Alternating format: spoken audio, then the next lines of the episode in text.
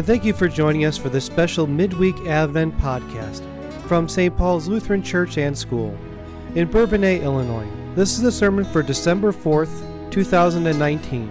The sermon is entitled Dying Light, Rising Light, and is based on Isaiah chapter 60, verses 1 through 6. It was preached by Pastor Carl Koeppen. They burned through January, even through the 1st of February. Those outside lights burned bright every night. Finally, about the middle of February, I became a bit critical. I said, if I were too lazy to take my Christmas lights down, I think I'd at least turn them off at night. But about the middle of March, there was a sign outside the house that explained why they had left their lights on. It simply said, Welcome home, Jimmy. And they learned that the family had a son in Vietnam, and they had left their Christmas lights on in anticipation of his return. And Pastor Russell says lights are a symbol of hope. A person in a lost and dark cave turns a corner and is relieved when you see that ray of sunlight breaking through a crack. Or the person adrift on a life raft in the middle of the ocean at night is excited when they're able to say, I see the light of a ship on the horizon. People in darkness are delighted to see light. It's a simple symbol of hope. Light and lights are a symbol of hope. But lack of light can also be problems, bring problems, can't they? Uh, think of seasonal affective disorder, SAD. It's also known as winter depression or the winter blues as we're getting into that time. That disorder that some people are experiencing often in the darker months of the year. Those who have SAD, as it is called, have little energy and become very depressed but it also can lead people to overeat or not eat enough, uh, both of which can cause more depression and more sadness. But we all know that it doesn't have to be winter for people to feel sad, right? In fact, in our day, more and more of us are singing the blues. Studies show that the rates of depression for Americans have risen dramatically in the past 50 years. According to the Center for Disease Control and Prevention, depression is the second leading cause of disability for Americans between the age of 15 and 44. During their lifetime, most Americans will experience a more acute uh, depression about three times. You know, when, when the bottom falls out, right? When everything heads south, when nothing seems right. Studies have found that depression is closely linked to all different kinds of things divorce, separation, the death of a loved one, Sadly, the statistics show that women are 70% more likely than men to experience depression. And even more sadly, depression is involved in more than two thirds of the 35,000 suicides that occur in the United States every year.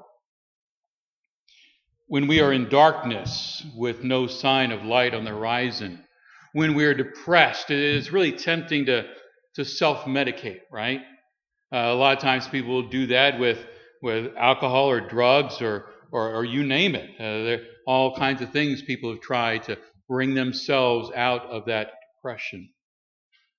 But we all know where quick fixes end. They end back in that same path with more depression. It is into this darkness that Isaiah boldly announces in our first reading today Arise, shine, for your light has come and the glory of the Lord is risen upon you. For behold, darkness shall cover the earth, and thick darkness the peoples. But the Lord will arise upon you, and his glory will be seen upon you. It is that, that, that, that burst of light in the darkness. Isaiah employs this light imagery throughout chapter 60. The word light appears seven times in the chapter, other light words are there too shine or, or brightness or be radiant. Uh, others say about the splendor of God, uh, beautify and glory and glorious. The sun and the moon bringing light. It's a, a brilliant light show that Isaiah is talking about. But we also know that it can get dark, very dark. Isaiah knows that all too well. Isaiah chapter 59, there's a lot of darkness there. Some say it's the darkest chapter in the Bible. Words describing darkness and depression and death appear 17 times in the first eight verses. 17 times. The list includes iniquity and sin, defilement and deceit, wickedness and disorder, vanity and turmoil, violence and evil, destruction, devastation, and crooked. Hmm. The verse goes on to say that justice and salvation and righteousness are far, far away. In verse 16 in chapter 59 announces God is appalled because there is no one to intervene.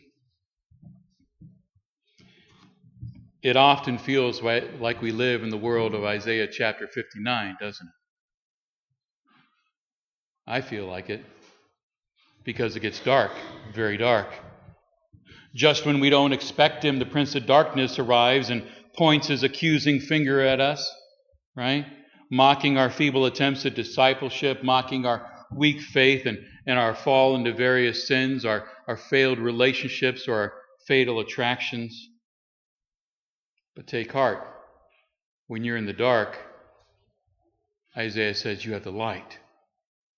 Arise, shine, for your light has come.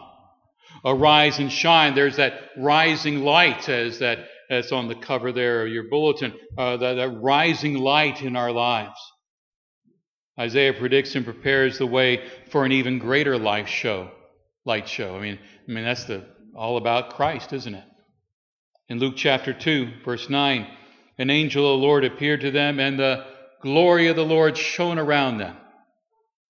Simeon celebrates uh, in Luke chapter 2, verse 32, a light to lighten the Gentiles and the glory of your people Israel. The Magi arrive and, and they marvel. We have seen his star, that light in the east, and have come to worship him. God, what a dazzling light show. God enters this world at, uh, on the floor of a stable through the womb of a teenager in the presence of a carpenter, and he brings light. Jesus is the light of the world. He is the light of the world who takes on flesh so that you he might take you into his arms to heal your hurts, to forgive your sin, destroy your darkness. In his presence there is that blazing, brilliant, eternal light. John 1 verse 5 says this the light shines in the darkness, but the darkness has not overcome it. Note that verb, shines, for you grammar people out there. It's a present tense verb. John doesn't write, the light shone sometime in the past. He doesn't say, the light will shine sometime in the future. He, John writes, the light shines in the darkness. The light shines right now in your darkness in your deep darkness. In the darkest hours of your light, this light shines. The darkness has not overcome it. With those words, John prepares us even now in Advent for Good Friday. Talk about a dark day. Nails and blood and, and sweat and tears, three hours of darkness and then death. But then we also know three days later, the light shines. Present tense, shines. The darkness does not overcome it. The darkness uh, does not overcome Jesus. The darkness does not overcome you. Not even death can extinguish this light. You remember that cry from Easter? Hallelujah. Christ is risen. Hallelujah. Christ is risen not risen from sleep, not risen from confusion, not risen from, from stupor or slumber, not risen in the memory of his followers. No. Christ is risen from the dead, physically, bodily, most certainly. Stepping forth from that tomb, Jesus radiates life and light. He is the ultimate in rising light. Resurrection light befriends us and beckons us, and it, and it cannot be broken. God delivers you and me from the dominion of darkness and transfers us, moves us into the kingdom of light, His light. When our evening comes, the night of death, will yield to a dawn of an eternal Easter. In that moment, we will forever shine in divine splendor and bask in God's eternal glory. Like the psalmist cry we had at the beginning of the service The Lord is my light and my salvation. Whom shall I fear? But there's more to come. When Christ returns, he promises to take us to the New Jerusalem according to Revelation 22, verse 5, the new heavens and the new earth, where he says, There will be no more night. They will not need the light of a lamp or the light of the sun, for the Lord God Almighty will give them light. You see, our best years are not behind us. our biggest moments are not long gone. Death is merely that first chapter in a story that has no end. No end. We, we hear about this light, we sing about this light, I preach about this light because sometimes life turns in on us. And it hurts so bad we, we slip into the darkness. Remember the movie uh, Field of Dreams? Uh, good movie if you remember the story. Ray Kinsella of Iowa uh, turns a cornfield into a baseball field, and, and all of a sudden, long dead Major League Baseball players, including shoeless Joe Jackson of the Chicago White Sox, show up. Ray's problem, though, is that they're invisible to almost everyone else. He's going bankrupt, and much to the disgust of his brother in law, Mark, Mark tells Ray, he says, Ray, you're going to lose your farm. You built a baseball field and you sit here and you stare at nothing.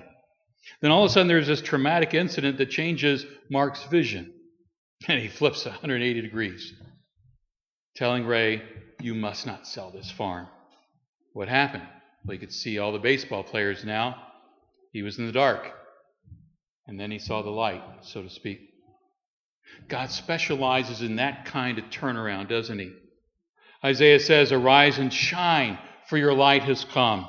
Rise up out of that darkness. The rising light in our hearts and lives claims us and moves us.